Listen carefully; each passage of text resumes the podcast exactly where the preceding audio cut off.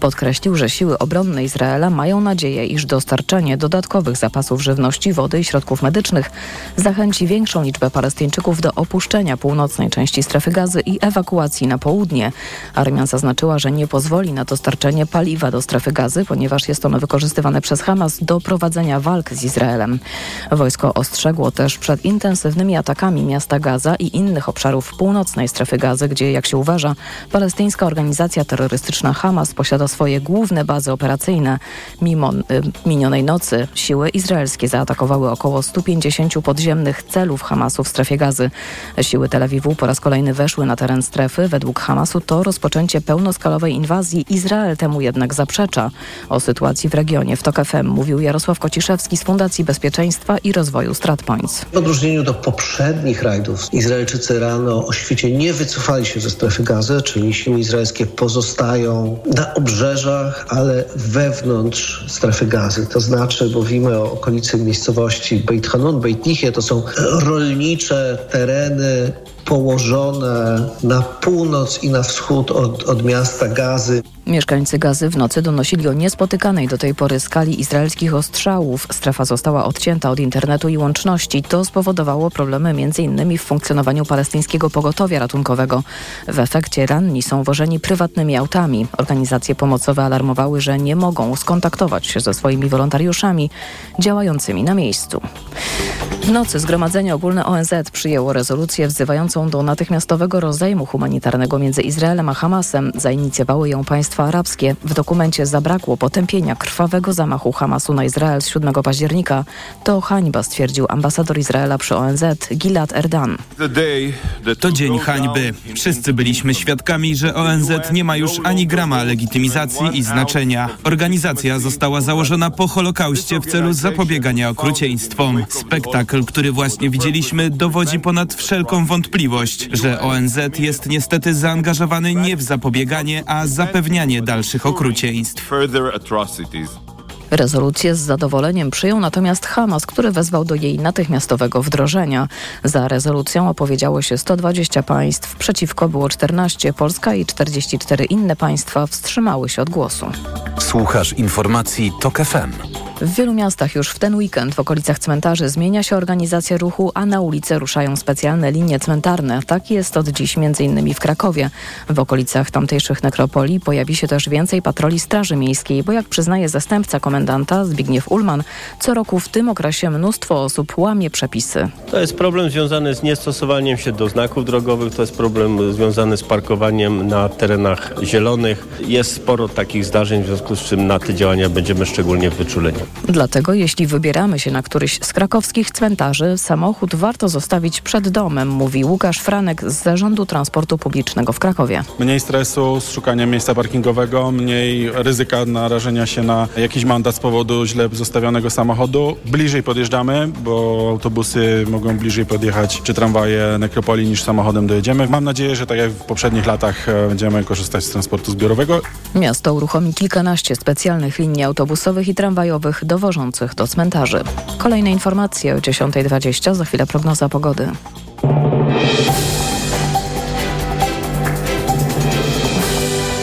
Sponsorem programu jest właściciel spa Bali High w hotelu Dolina Charlotte. Wyłączny przedstawiciel w Polsce Stowarzyszenia Balijskich Spa. Pogoda. Dziś przeważnie pochmurno z przelotnym deszczem, przejaśnienia głównie na południu i południowym wschodzie, a na termometrach maksymalnie od 4 stopni na Suwalszczyźnie przez 9 w centrum do 14 miejscami na południu. Sponsorem programu był właściciel spa Bali High w hotelu Dolina Charlotte. Wyłączny przedstawiciel w Polsce Stowarzyszenia Balijskich Spa. Radio TOK FM. Pierwsze radio informacyjne. Młoda Polska. Minęła dziesiąta, to jest Młoda Polska, nazywam się Wiktoria Jędroszkowiak e, i dzisiaj rozpoczynamy e, nasze e, spotkanie od rozmowy o Palestynie.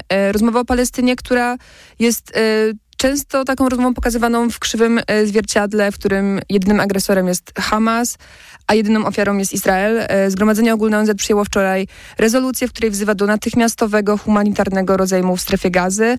E, W rezolucji też wezwano ponadto do bezwarunkowego uwolnienia przetrzymywanych niewoli cywilów. Polska wstrzymała się od głosu, ale wiele państw, przykład e, Stany Zjednoczone, e, głosowały przeciwko tej rezolucji. Moją gościnią jest Nina Michnik z Podróżnych Ugościć. No właśnie, co musimy zrozumieć o tej sytuacji w Gazie i o tej wojnie, by, by nie być obojętnymi, ale też by nie wejść w którąś z taką kalkę, czy, czy żeby nie powiedzieć propagandę relacji tego, co tam się dzieje. Cześć. Wydaje mi się, że taki podstawowy problem, jaki mamy, gdy mówimy o tym, co się dzieje, e, to jest powielanie izraelskiej narracji, która utożsamia tysiące Palestyńczyków mieszkających w strefie gazy z Hamasem. To znaczy, nie możemy powiedzieć, że 7300 osób zabitych w izraelskich bombardowaniach, z czego 5000 dzieci, to są bojownicy Hamasu. Nie, nie możemy bezkrytycznie powielać izraelskich, słów izraelskich polityków i przedstawicieli wojska, mówiąc o tym, że oni celują wyłącznie w cele Hamasu. Gdyby tak było, to by nie umarło tyle ludzi. To jest, to jest tragedia bez precedensu. Chciałam zwrócić uwagę na to, że to jest dwa miliony ludzi, którzy do tej pory są odcięci od elektryczności, od środków medycznych, od żywności, od wody. Ta blokada nałożona na gazę trwa już 18 lat. Także skala e, tragedii Palestyńczyków jest naprawdę no, jest przerażająca i, i po, jakby powielanie tej narracji o Palestyńczykach utożsamianych z Hamasem, który jest utożsamiany z organizacją terrorystyczną, to jest przyczynianie się do dehumanizacji całego narodu, co z kolei umożliwia przeprowadzenie tak okrutnej inwazji na strefę gazy. No jest też tak, że chyba tylko Stany Zjednoczone mają lepszy PR niż Izrael jako, jako państwo.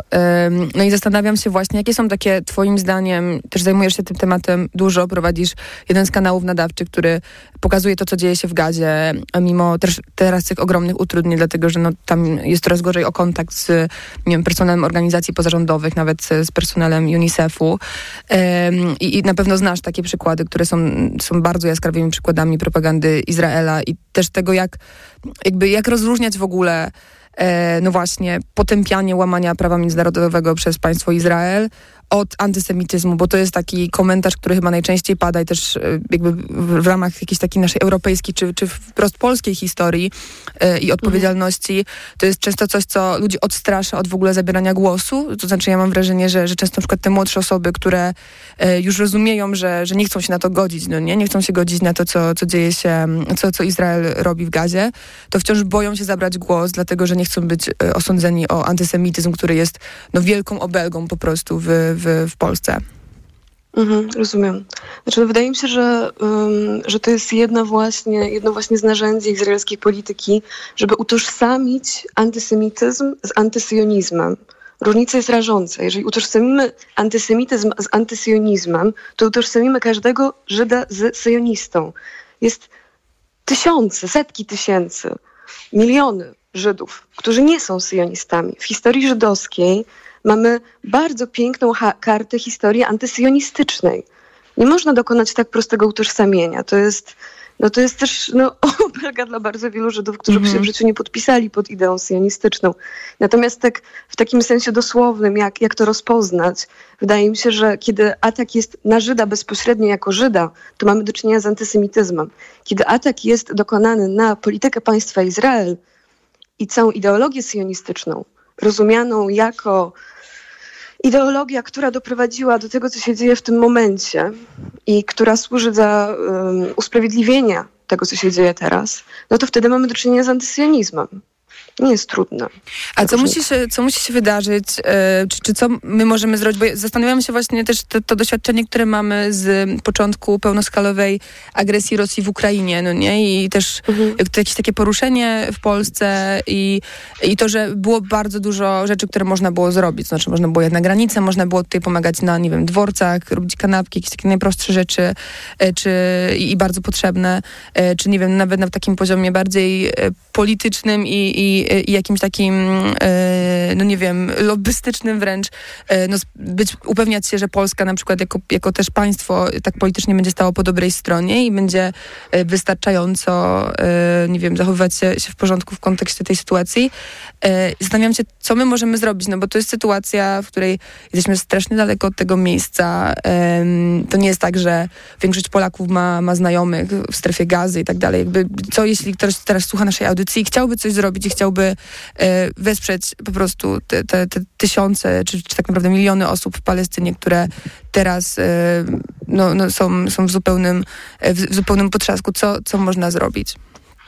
Wydaje mi się, że najważniejsze są dwie rzeczy, ale tak naprawdę sprowadzają się do jednego.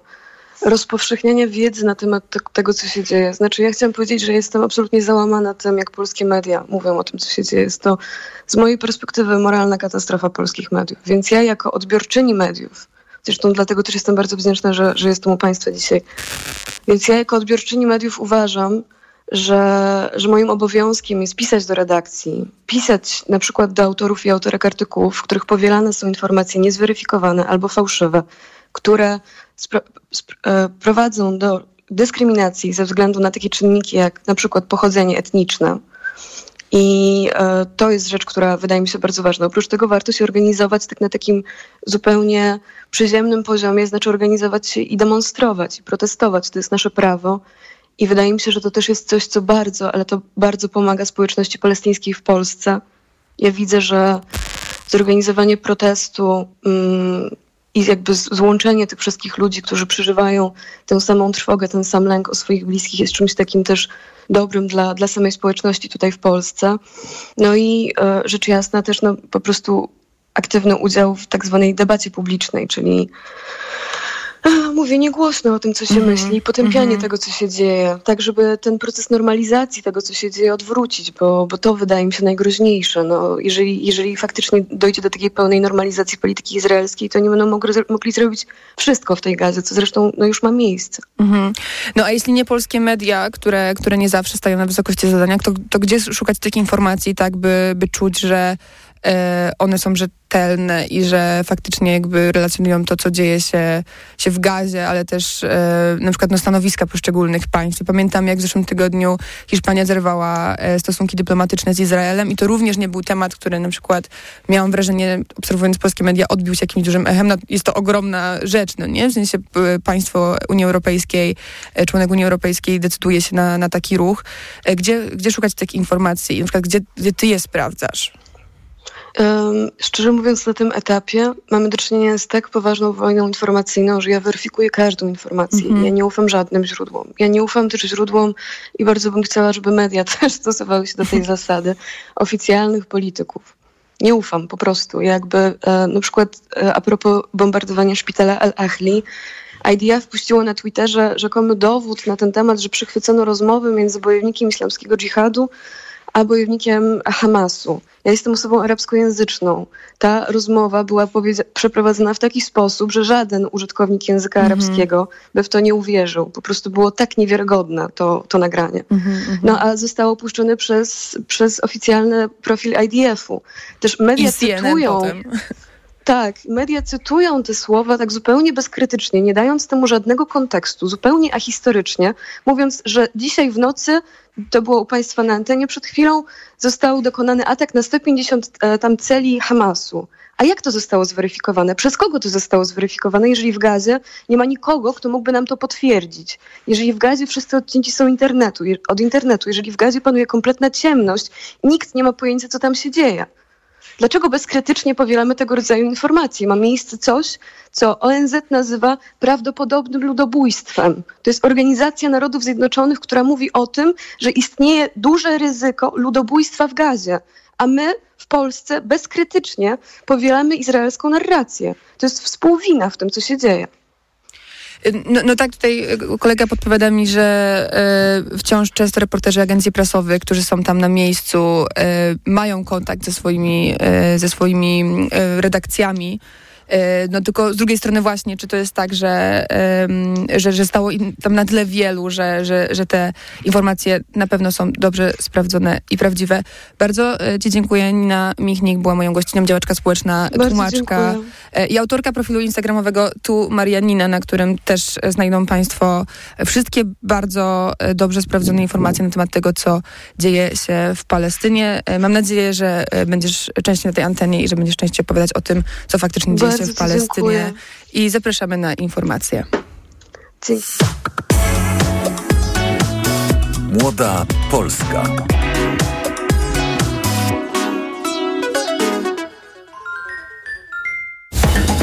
Rusz się na zdrowie. W niedzielę po godzinie 11.20. Sponsorem programu jest Medicata, dystrybutor oferujący francuskie suplementy diety Melioran, wspierające układ nerwowy. Reklama. Jak poruszyć cały świat? Może to zrobić tylko wyjątkowo elektryzująca wizja. Wizja, która ukształtowała Lexusa NX. Ekscytujące osiągi, ultra nowoczesny napęd hybrydowy, najnowsze multimedia. Umów się na jazdę testową, usiądź za kierownicą i poczuj to. Przełomowy SUV Lexus NX. Już od 1490 zł netto miesięcznie w najmie Kinto One. Lexus. Elitarny w każdym wymiarze. Gdzie super sobotę mam? W Kauflandzie! Świeżość! Super! W tę sobotę skap wieprzowy bez kości w opakowaniu tylko 11,99 za kilogram, a banany tylko 2,49 za kilogram. Idę tam, gdzie wszystko mam. Kaufland. Czyli mówię pierwsze zdania, potem ktoś drugim głosem czyta warunki i tak dalej. Dobrze rozumiem? Nie, nie potrzebujemy drugiego głosu, wiesz, w prostocie siła. Po prostu powiedz całość. Okej. Dobra, to jedziemy. Dacia Sandero Stepway. Postaw na to, co istotne. Na przykład LPG. Wybierz Dacia Sandero Stepway Eco G z fabryczną instalacją LPG w cenie wersji benzynowej. Umów się na jazdę testową. Szczegóły w salonach i na dacia.pl. Zacznijmy razem dobry dzień. Nowy McMuffin awokado z aksamitnym guacamole, soczystym pomidorem i wyrazistą rukolą to pyszny sposób na wspólne śniadanie. Zajrzyjcie do McDonald's i spróbujcie naszej pysznej nowości. Porozmawiajmy o zakładaniu firmy. Jest z nami Radek Kotarski. Panie Radku, czy zna pan słowo infakt? Oczywiście, że tak. Co to znaczy infaktować? Infaktować to prowadzić firmę bez zmartwień. A ten, kto infaktuje? Ten wystawia faktury w aplikacji Infakt, a księgowy z Infaktu dba o porządek w księgowości. Infaktycznie. Załóż firmę bezpłatnie i bez wychodzenia z domu na infakt.pl. Infakt. Zakładanie firm i księgowość w jednym miejscu. Polecamy. Wodek Markowicz i Radek Kotarski. Lidl najtańszy według faktu. Spośród czterech podmiotów objętych zestawieniem koszyk 25 podstawowych produktów jest najtańszy w Lidlu. Źródło fakt. Wydanie internetowe z 18 października 2023 roku. Szczegóły na www.lidl.pl. Tanie zakupy rób w Lidlu. Bang! Tu Cleo! Gotowi na Black Weeks w Media Expert? Telewizory, laptopy, smartfony, smartwatche, ekspresy i AGD w super niskich cenach. Wbijajcie do Media Expert! Drogi bywają różne. Ale jakie to ma znaczenie, gdy przemierzasz je swoim nowym BMW? Z umową na dwa lata jak w abonamencie. Płacisz niską miesięczną ratę o stałym oprocentowaniu, a po dwóch latach możesz po prostu oddać kluczyki i wybrać nowy model. Teraz BMW Serii 3 już za 1450 zł netto miesięcznie. Wybrane modele dostępne także w leasingu 0%. Szczegóły w salonach i na bmw.pl. BMW. Radość z jazdy. Co miesiąc tracę krew. Brakuje mi powera. Brak koncentracji. Rozkojarzenie. Zły nastrój. Szybciej się Męczę. Nie wiedziałam, że potrzebuję żelaza. Dlatego sięgam po Actiferol. Innowacyjny suplement diety Actiferol to wyjątkowy preparat w saszetkach, który zawiera udoskonaloną formę żelaza. Dzięki temu jest lepiej przyswajalny i tolerowany, co potwierdzają badania naukowe. Actiferol. Actiferol. Oryginalny Actiferol tylko od firmy Polski Lek. Na zdrowie! Dziękuję. Sprawdź na actiferol.pl.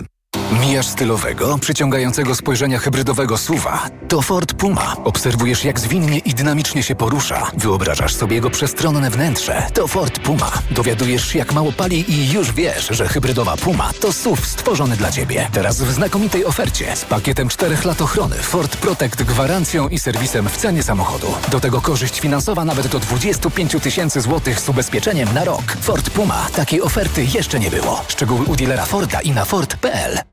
Reklama. Radio TOK FM. Pierwsze radio informacyjne.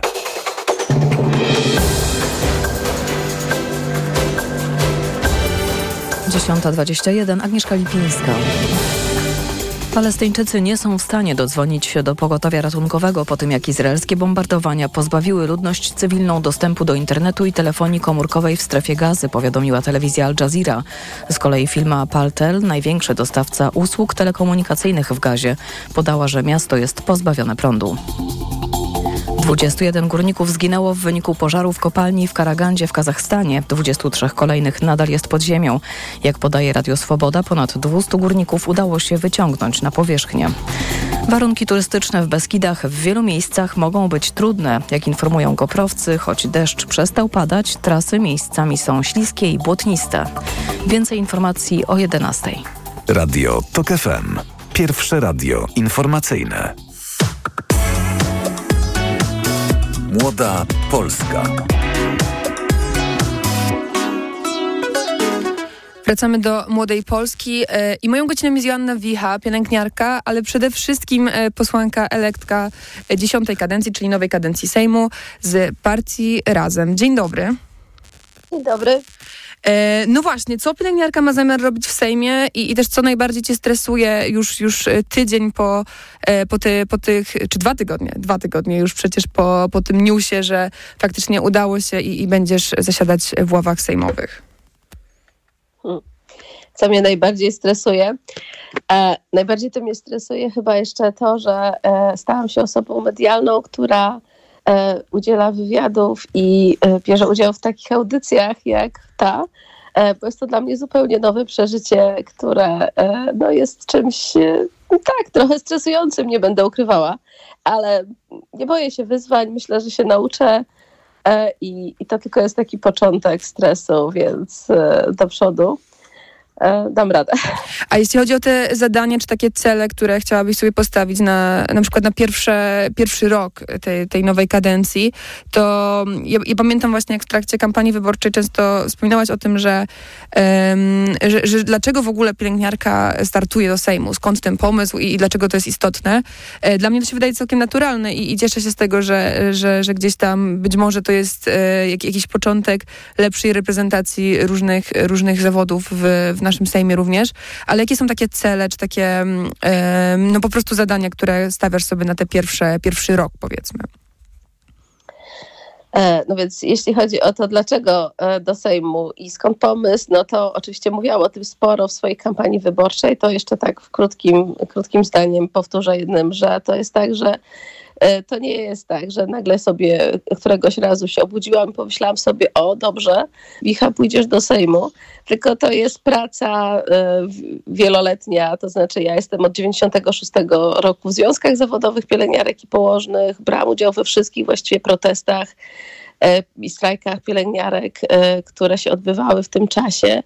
I tak w którymś momencie sobie pomyślałam, że samo takie strajkowanie i wychodzenie na mhm. ulicę nie wystarczy, że może warto coś więcej i zapisałam się do partii politycznej. Tą partią była Partia Razem e, i jak już się do niej zapisałam, no to kandyduję e, w wyborach. Kandydowałam we wszystkich po kolei i tym razem w 2023 e, jestem w Sejmie i to, co chcę zrobić jako, jako pielęgniarka i jako posłanka, to jest oczywiście, że nie ukrywam, że ochrona zdrowia jest dla mnie priorytetem, e, ale to nie jest e, jakby tylko, tylko moje główne zadanie, bo są inne ważne dla mnie, dla mnie rzeczy, na przykład chociażby, chociażby to, że mamy zapaść w ochronie, znaczy w psychiatrii, psychologii dziecięcej i to jest coś, co trzeba koniecznie naprawić waż, waż, ważne też dla mnie jest to, żeby naszym seniorom żyło się lepiej w naszym kraju, bo w tej chwili jest tak, że jak osoba idzie na emeryturę, e, no to niestety gdzieś znika tam z tej przestrzeni e, Mhm. społecznej, no bo nie stać jej na to, żeby, nie wiem, wyjść do kawiarni, wyjść do kina. E, I tak nie może być. Emeryci muszą godnie zarabiać, muszą być zaopiekowani przez państwo, dla którego całe życie pracowali i to trzeba wdrażać, to trzeba zmieniać. No i wreszcie pracownicy ochrony zdrowia, pielęgniarki, pracownicy niemedyczni, lekarze. Chcę być ich głosem, chcę, żeby warunki ich pracy były lepsze, żeby mogli się zajmować tą pracą y, tak, jak do tego zostali przygotowani, nauczeni, żeby był zadowolony zarówno, y, za- zadowolony, żeby oni byli zarówno zadowoleni, jak i, jak i ci, którzy korzystają z ich pracy, czyli pacjenci. To są moje, to są moje priorytety.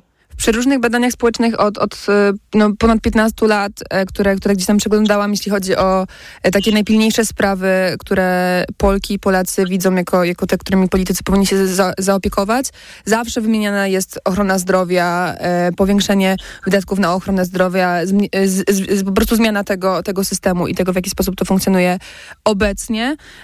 No i też na przykład cała taka, takie, no, nie wiem, powiedzmy narodowe święto, które dzieje się wokół Wielkiej Orkiestry Świątecznej Pomocy też pokazuje to, że faktycznie to jest temat, który dla Polek i Polaków jest jakimś takim tematem często ponad podziałami i, i najważniejszym, takim wokół którego się gromadzimy.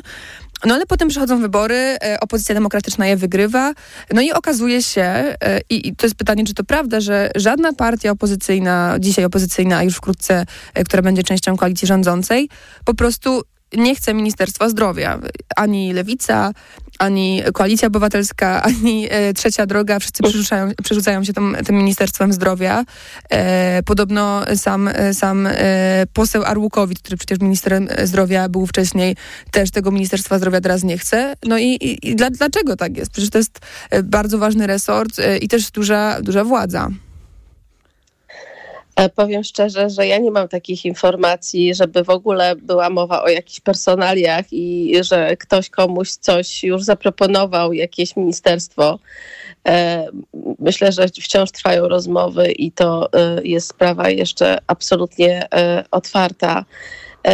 No i wiadomo, tak, oczywiście, że ochrona zdrowia szeroko pojęta to jest ogromna odpowiedzialność i dlatego e, no, trzeba podejść do tego poważnie, bo no, po, co, po co składać obietnice e, bez pokrycia?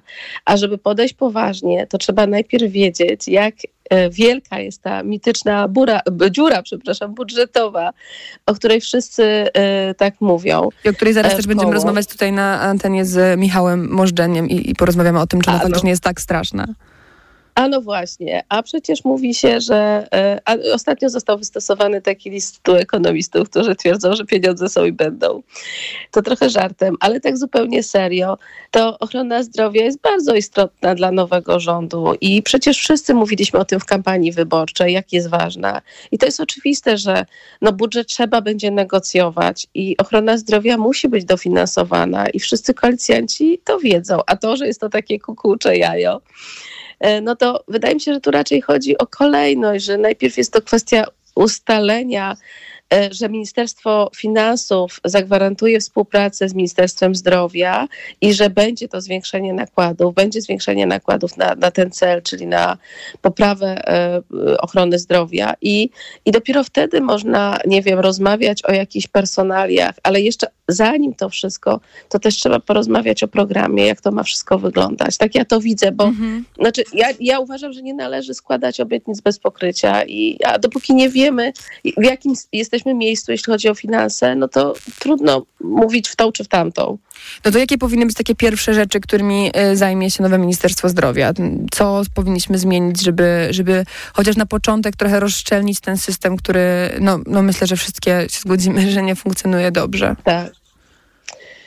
Tak, oczywiście. Wiesz, my, my mamy oczywiście w programie e, Lewicy e, dużo bardzo takich, no, uważam, dobrych punktów. Zresztą sama w jakiś sposób dołożyłam rękę do tego programu, mając jakby rozeznanie na co dzień, te, jak funkcjonuje ochrona zdrowia.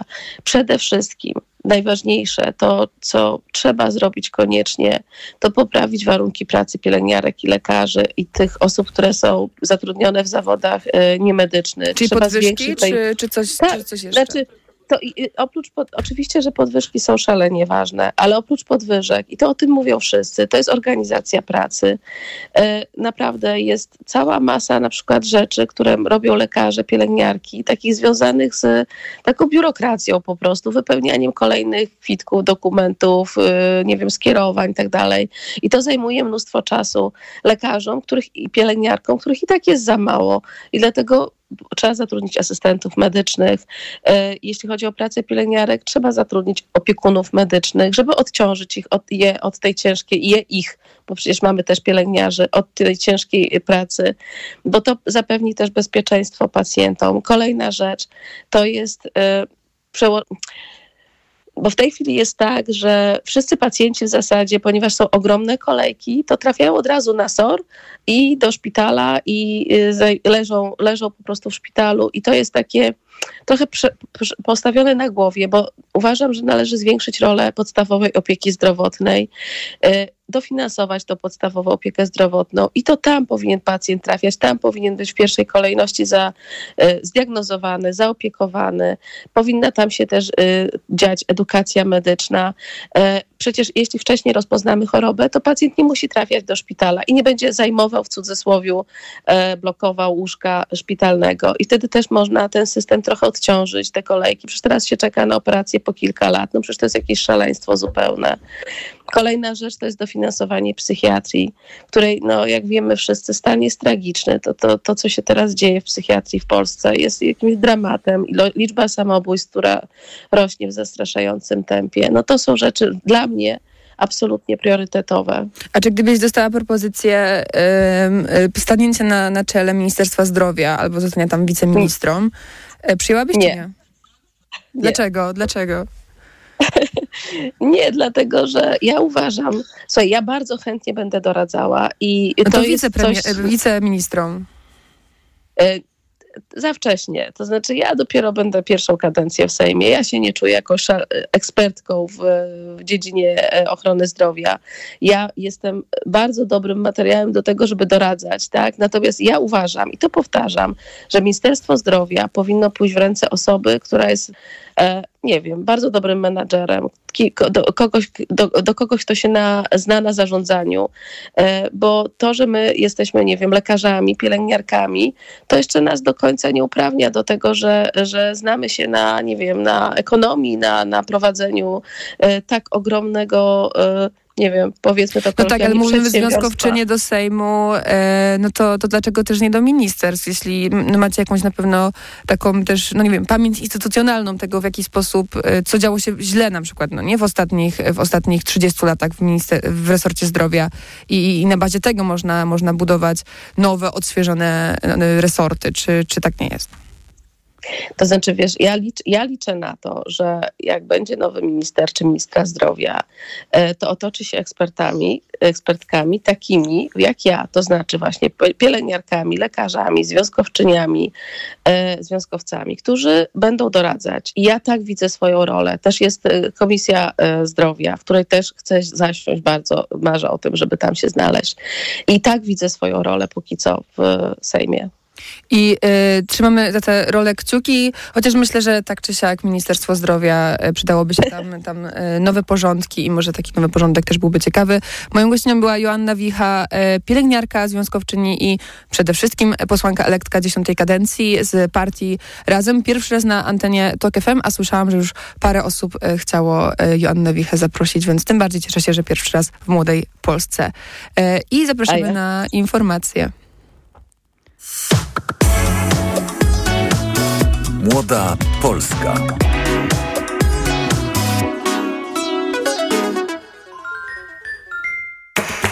Podróże małe i duże. Północna czy południowa półkula, tropiki i wieczne zmarzliny. Odkrywamy wszystko. Słuchaj w każdą niedzielę po 11.20. Sponsorem programu jest TravelPlanet.pl, portal turystyczny i sieć salonów. TravelPlanet.pl. Wszystkie biura podróży mają jeden adres.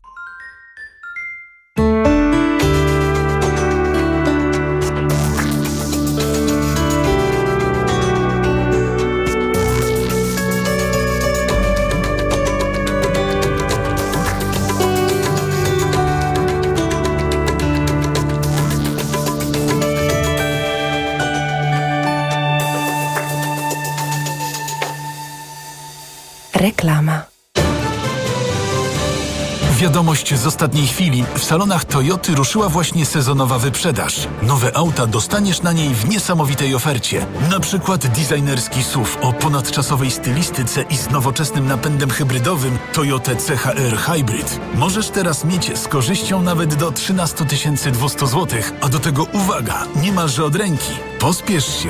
Ta niesamowita okazja może się nie powtórzyć.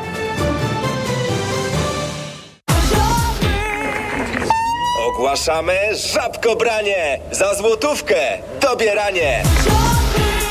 Skocz do żabki i dobierz pastelle jajeczną Lisner lub serek wiejski piątnica jedynie za złotówkę. Robiąc zakupy od poniedziałku do soboty za minimum 10 zł.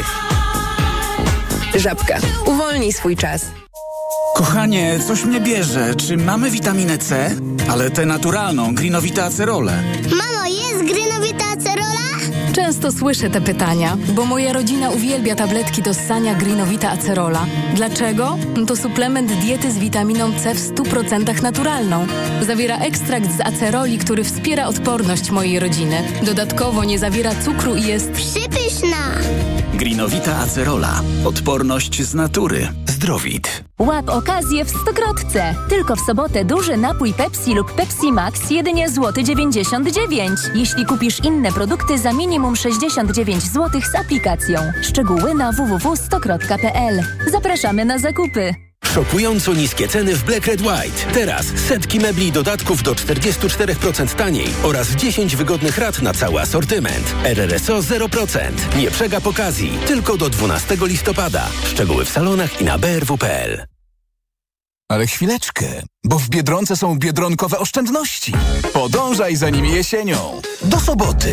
Cytryny na wagę tylko 3,99 za kilogram, a wszystkie łososie wędzone Marinero, drugi produkt 50% taniej z kartą Moja Biedronka. Limit dzienny 4 produkty, maksymalnie 2 z rabatem na kartę, a wszystkie mąki 3 plus 1 gratis. Oto powody, by iść do Biedronki.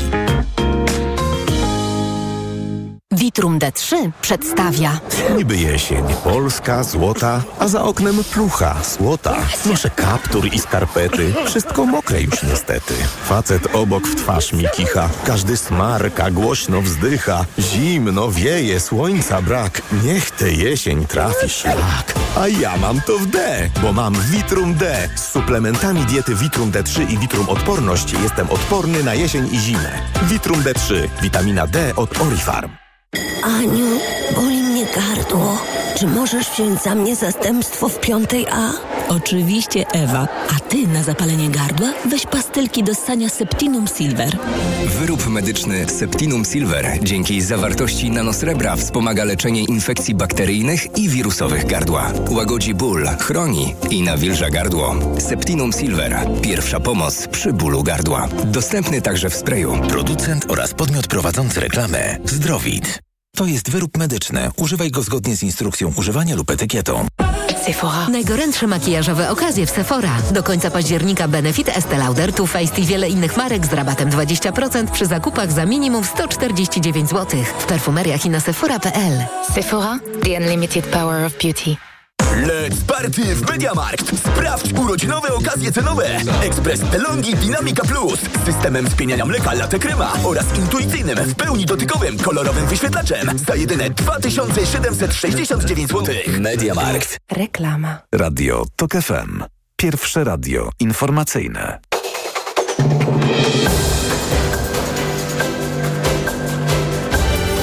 Dziesiąta czterdzieści. Agnieszka Lipińska. Zmarła 16-letnia Iranka pobita na początku października przez policję moralności w metrze w Teheranie. Powodem zatargu i pobicia był brak hijabu zakrywającego włosy. Ostatnie sztormy na Bałtyku spowodowały szkody na plażach i wałach wydmowych w rejonie Ustki, Łeby i Lubiatowa, podał Urząd Morski w Gdyni. Sztorm uszkodził również plaże w Gdańsku-Brzeźnie i na Westerplatte.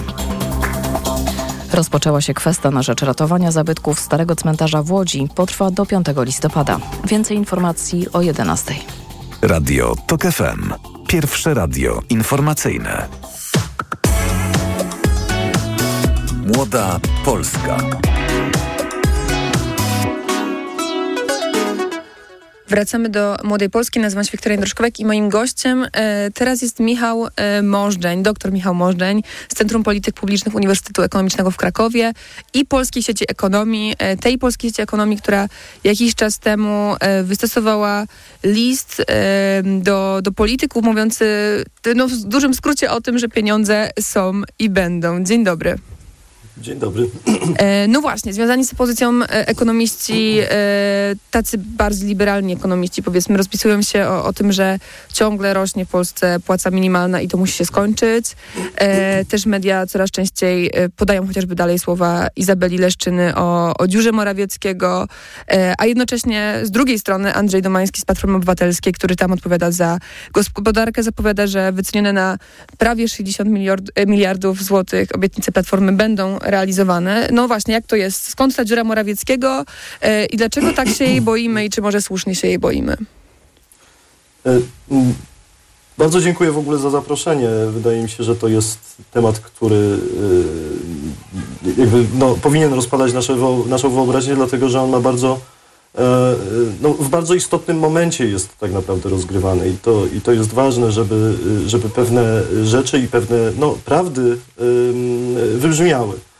E, bardzo, e, wydaje mi się, że dosyć takim, znaczy wiadomo, że to jest taki zabieg trochę polityczny, ale, ale moim zdaniem nie do końca odpowiedzialny. Nazywanie tego dziurą Morawieckiego, czy jakąś wielką katastrofą finansów publicznych, czy też jakimś, e, prawda, krachem, załamaniem, no najprzeróżniejsze określenia, określenia tam padały, choćby ze względu na fakt, że my o tym, jaka, jaki będzie deficyt budżetowy, nawet deficyt całych finansów publicznych, wiemy mniej więcej od nowelizacji budżetu e, w lipcu.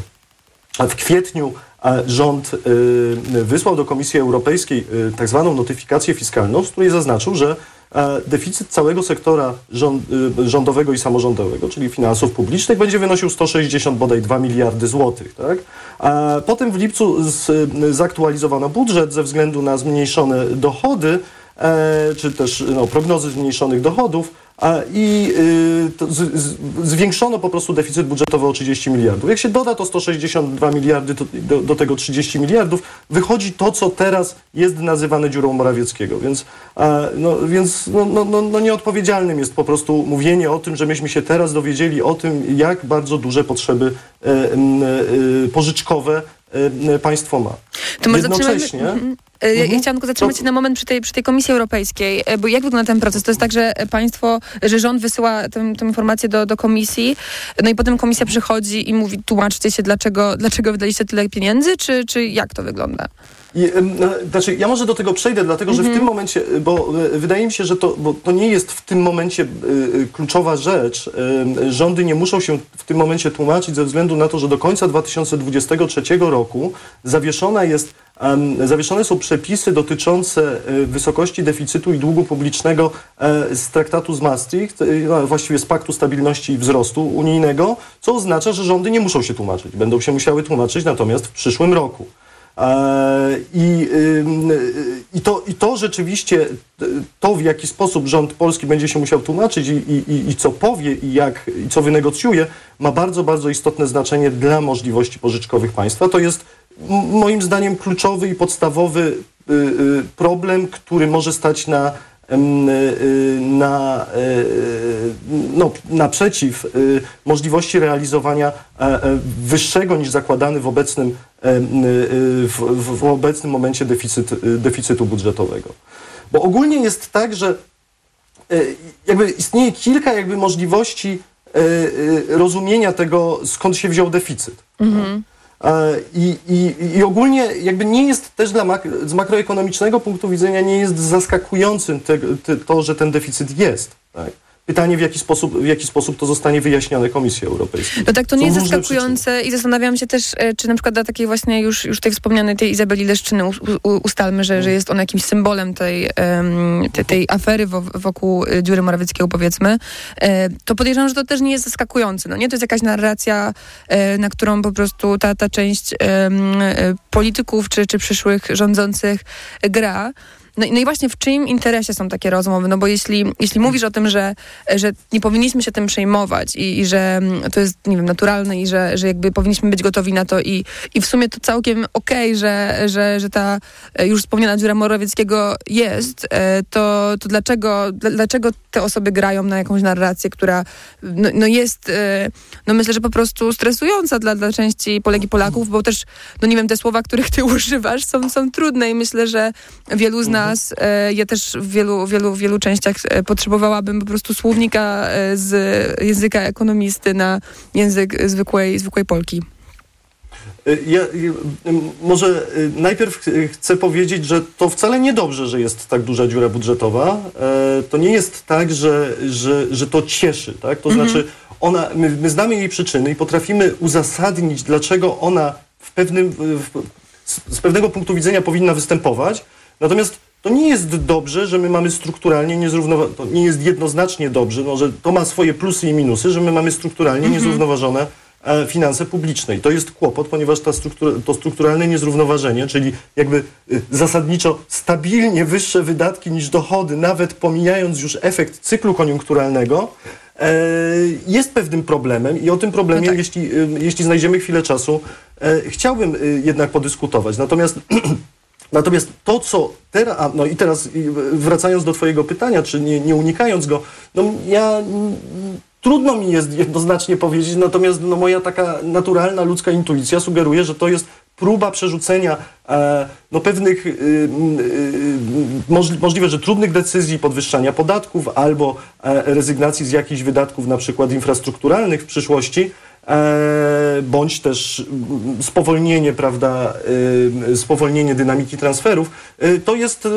st- standardowa taktyka po prostu polityczna, żeby przerzucać ich na poprzedników. Zostawili nas prawda, z, y, z beznadziejną sytuacją. Stąd ta dziura Morawieckiego, ona ma się wbić w nasze umysły, że tak naprawdę ona nie ma nic wspólnego z, e, prawda, z uwarunkowaniami systemowymi, z uwarunkowaniami makroekonomicznymi, czy też z decyzjami, szczególnie, szczególnie z decyzjami rządu obecnego. Więc to jest po prostu gra, powiedziałbym, że to jest gra polityczna i tak bym, y, tak bym to ujął. To Natomiast co do przyczyn, e, y, nie wiem, czy mo- mogę, chyba że chcesz to tak, jasne, jasne, jasne. pociągnąć. Proszę, proszę, proszę. Bo wiesz co, jeśli chodzi o przyczyny, no to one są, one są nam znane i to jakby myślę, że myślę, że mm, słuchaczki i słuchacze będą w stanie e, lepiej zrozumieć e, te, to trudne słownictwo, o którym Stasiu, proszę, odejdź. E, To trudne słownictwo, e, mój syn tutaj właśnie podszedł i, i próbuje uczestniczyć. Najmłodszy, E, najmłodszy uczestnik Młodej Polski, to jest taka audycja. Najmłodszy uczestnik Młodej Polski, tak. E, e, To właśnie. e, e, e, Jeśli chodzi o te, e, o te przyczyny, no to e, e, one mają charakter e, wydatkowy i dochodowy. I one nie są wcale zaskakujące. To znaczy, e, my po pierwsze od, od tego roku w zasadzie zaczynamy płacić dużo wyższe odsetki od długu, co wynika po prostu z podwyższonych rentowności obligacji, no, a one z kolei z podwyższonych stóp procentowych. Nie? Po prostu ten dług, który już e, e, prawda, na, nabieraliśmy jako państwo w ostatnich latach, on już był po prostu wyżej oprocentowany. I to będzie y, y, wyraźnie obciążało nam deficyt przez najbliższy czas, e, dopóki te stopy oczywiście nie spadną i dopóki się ten dług nie zroluje. I druga rzecz, która bardzo mocno po stronie wydatkowej nam w 2023 obciąży budżet, deficyt i obciąży też w kolejnym roku, to są wydatki zbrojeniowe. Mówimy o 2% PKB. Odejmijmy to od, e, od, y, od wielkości deficytu, który jest w tym momencie, czyli 5,6% i wychodzi nam zupełnie z, z, z, zgodne jakby z przewidywaniami, e, czy też z długookresowym trendem 3,6%. Więc tak. to są dwie rzeczy po stronie wydatkowej, a już nie mówiąc o tym, co się stało po stronie dochodowej, bo po stronie dochodowej mamy y, spowolnienie koniunktury, które wpływa na ograniczenie y, wysokości wydatków o wysokości wydatków konsumpcyjnych, w związku z czym nie ma odpowiednich przychodów z VAT-u i one są po prostu mniejsze nawet niż zakładał rząd. E, A druga rzecz to jest y, ograniczenie y, wysokości podatków dochodowych, które wpływają do, y, do, do budżetu. No z jednej strony oczywiście bardzo dużo politycy i ekonomiści też mówią o efekcie Polskiego Ładu, także Polski Ład po prostu zabrał e, część pieniędzy e, z budżetu poprzez obniżki podatków na, na tym szczególnie dolnym, e, na tych dla dolnych warstw e, dochodowych i, e, i tutaj nie ma, nie ma wątpliwości, że to był e, istotny, że to miało istotny wpływ na ograniczenie tej warstwy dochodowej, ale pamiętajmy, że równocześnie od 20, między 20 a 22 rokiem spadł udział płac w PKB o 3 punkty procentowe. To jest bardzo duży, y, y, to powoduje bardzo duży ubytek podatków dochodowych. Dlaczego? Dlatego, że jeśli y, y, całe PKB podzielimy w, w bardzo u, takim uproszczonym sensie na y, płace i zyski, to jeśli płace spadają, które są wyżej opodatkowane niż zyski, to siłą rzeczy całkowity dochód podatkowy rządu będzie spadał. Więc to jest bardzo istotny, jakby bardzo istotna y, i fundamentalna i strukturalna przyczyna wynikająca po prostu z efektów tego kryzysu inflacyjnego, który mieliśmy, który wywindował zyski e, do rekordowych poziomów. Na naszej antenie dzisiaj zupełnie niezależnie od tej rozmowy em, też, też już e, e, padło hasło listu 100 ekonomistów, czyli tego listu, który między innymi ty podpisywałeś jako, jako członek Polskiej Sieci Ekonomii, którym piszecie na przykład, że, że polski dług publiczny w relacji do PKB po chwilowym wzroście w okresie pandemii obniżył się e, do poziomu około 48% e, naszego, naszego PKB. E, No i że ten polski deficyt publiczny jest od początku pandemii niższy niż średnia dla krajów Unii Europejskiej, czyli ta narracja, myślę, że możemy nazwać ją jakąś powiedzmy historyczną. Zastanawiam się tylko, czy to nie jest tak, że teraz na przykład myśląc o, o właśnie o przejmowaniu władzy, no nie? W sensie najprawdopodobniej już e, Zjednoczona Prawica w Polsce rządzić nie będzie, tworzymy nową koalicję, to jakie są takie rzeczy, które w ogóle jeśli chodzi o finanse publiczne e, powinni, e, jakimi rzeczami e, nowi rządzący powinni się, się zająć na pierwszy e, rzut? No bo też myślę sobie o tym, że na przykład Ministerstwo Finansów, no, no w czyje ręce ono wpadnie i jakie powinny być dla niego priorytety? I- Ja myślę tak, że można na to patrzeć tak jakby bardzo, bardzo krótkookresowo, czyli do końca tego roku, średniookresowo, czyli na, na powiedzmy dwa kolejne lata, no i strukturalnie. No i Mhm. wydaje mi się, że wyzwania w każdym z tych okresów są różne. E, Krótkookresowo głównym wyzwaniem związanym z bardzo wysokim deficytem, który jest planowany, jest, jest wyzwanie po prostu finansowe. Tak?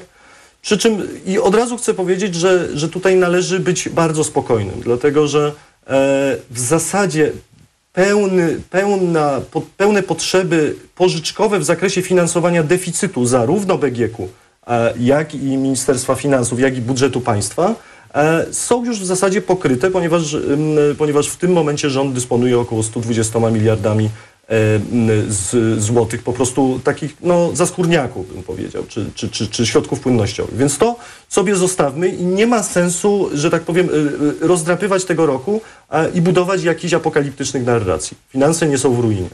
E, W dłuższym, w takim okresie y, powiedzmy jednego, dwóch lat e, istotniejsze bardziej będzie patrzenie z perspektywy e, no, koniunkturalnej. Tak? Deficyt stanowi naturalny bufor y, gospodarczy w sytuacji, w której mamy do czynienia ze spowolnieniem y, wydatków sektora prywatnego. Jeśli sektor prywatny wydaje mało, no to wtedy produkcja jest spowolniona i y, rząd ma wtedy prawo, a powiedziałbym nawet z perspektywy y, teoretycznej, którą reprezentuje, nawet obowiązek y, do tego, żeby dosypać do pieca. Tak? I nie będzie problemu z tym, żeby w tym najbliższym okresie finansować też wyższy deficyt, dlatego że po pierwsze y, mamy dobre saldo handlowe, co oznacza, że my więcej sprzedajemy za granicę niż kupujemy z zagranicy. Nawet jeśli weźmiemy pod uwagę zyski, które z tego tytułu transferujemy za granicę, to i tak wy, będziemy wychodzić na plus, niewielki, ale na plus.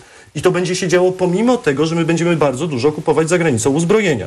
Przypomin, przypominam, czyli ten deficyt będzie po prostu finansowany, em, y, będzie finansował te zakupy uzbrojenia, czyli pogarszał nam ten bilans handlowy. Po drugie, mamy do czynienia z, ze spadającą inflacją i widać, że ten deficyt on tu jakoś na, na, na tą inflację specjalnie nie wpływa, ponieważ y, po prostu w gospodarce ujawniają się jakieś wolne moce y, produkcyjne, y, które można po prostu zaangażować przy pomocy tych pieniędzy, które ten deficyt y, dostarcza do gospodarki. I trzecie, e, trzecia przyczyna, dlaczego ja się zasadniczo nie boję, no to jest, to jest ta, związana z czystymi finansami. Tak? To znaczy dużo się mówi o tym, skąd my weźmiemy w ogóle pieniądze na to, żeby pożyczyć. Tak? No w większości pożyczą nam banki i y, te banki mają, y, y, na ile ja się orientuję, a, a, a trochę siedzę w tych bilansach, przynajmniej ogólnego sektora bankowego, bo rzeczywiście to może wyglądać różnie w przypadku indywidualnych banków, banki mają zasadniczo możliwość akumulacji obligacji w większym stopniu niż, niż mają te obligacje teraz. Więc to jest taki, powiedzmy, średniookresowa perspektywa. Nie ma obaw. Natomiast strukturalnie, długookresowo, my mamy taki problem, że my mamy niskie płace, co daje nam niską stosunkowo bazę, niskie, niski udział płac w dochodzie, co daje nam niską stosunkowo bazę podatkową e, i mamy jeszcze dodatkowo y, pojawiły się obniżki podatków, które także tą bazę podatkową erodują. I a jednocześnie mamy y, systematycznie rosnące wydatki, tak? No, te wydatki zbrojeniowe to jest przykład. Y, Wydatki na obsługę długu, no to jest kawałek, który prawdopodobnie cyklicznie zostanie zredukowany. Może nie do takiego niskiego poziomu jak, jak w pandemii. E, y, No i będziemy mieli zwiększone wydatki najprawdopodobniej na zdrowie, będziemy mieli zwiększone wydatki na transformację energetyczną. Tego się y, nie da pokryć deficytem, przynajmniej da się pokryć deficytem, ale może y, y, ten deficyt być po prostu za wysoki z perspektywy mm, możliwości po prostu produkcyjnych kraju, tak? Mówiąc wprost. I to, e, I to oznacza, że w dłuższym okresie konieczne jest, znaczy my musimy już, już o tym dyskutować, ale musimy dyskutować o tym poważnie, że konieczne jest podwyższenie dochodów, a te dochody powinny pochodzić e, moim zdaniem przede wszystkim e, ze strony tych najbardziej majętnych e, oraz e, także i korporacji. Czyli kończymy na e, postulacie opodatkowania najbogatszych. Moim gościem był dr Michał Możdżeń e, z Centrum Polityk Publicznych Uniwersytetu Ekonomicznego w Krakowie i Polskiej Sieci Ekonomii. E, Państwa zapraszamy do sprawdzania e, tego listu 100 ekonomistów, nie tylko, e, który, który e, jest adresowany do koalicji rządowej. Państwo również mogą go e, wciąż e, podpisać i, i do tego serdecznie zachęcamy. To była Młoda e, Polska. Program wydawał Michał Tomasik. Ja nazywam się Wiktoria Jędroszkowiak, a realizowali nas Krzysztof Woźniak i Maciej Golczyński, za co bardzo dziękujemy i życzymy Wam wszystkim bardzo miłego weekendu. Młoda Polska. Reklama. RTV Euro AGD. Black Friday Weeks. Tysiące okazji i pół roku nie płacisz. To 40 raty 0% na cały asortyment. RRSO 0%. Suszarka Electrolux Perfect Care. Pompa ciepła. Najniższa teraz ostatnich 30 dni przed obniżką to 2345. Teraz za 2199 zł. A w 20 ratach tylko 110 zł miesięcznie. Promocja ratalna do 14 listopada. Szczegóły i regulamin w sklepach i na euro.com.pl Cyberbezpieczeństwo, e-commerce, cyfrowa bankowość firmowa i korporacyjna, OZE czy ESG. To tylko niektóre z wyzwań, przed jakimi stoją firmy w dynamicznie zmieniającym się świecie. Dowiedz się więcej słuchając cyklu Zyskaj wsparcie, stworzonego razem z ekspertami bankowości korporacyjnej mBanku. Słuchaj od poniedziałku do piątku po godzinie 9 oraz 16 i zyskaj wiedzę. Porozmawiajmy o zakładaniu firmy. Jest z nami Radek Kotarski. Panie Radku, czy zna pan słowo infakt? Oczywiście, że tak. Co to znaczy infaktować? Infaktować to prowadzić firmę bez zmartwień. A ten, kto infaktuje? Ten wystawia faktury w aplikacji Infakt, a księgowy z Infaktu dba o porządek w księgowości. Infaktycznie. Załóż firmę bezpłatnie i bez wychodzenia z domu na infakt.pl. Infakt. Zakładanie firm i księgowość w jednym miejscu. Polecamy. Wodek Markowicz i Radek Kotarski. Drogi bywają różne. Ale jakie to ma znaczenie, gdy przemierzasz je swoim nowym BMW? Z umową na dwa lata jak w abonamencie.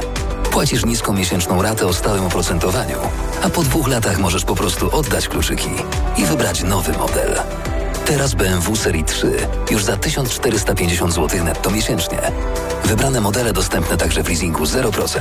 Szczegóły w salonach i na bmw.pl. BMW. Radość z jazdy.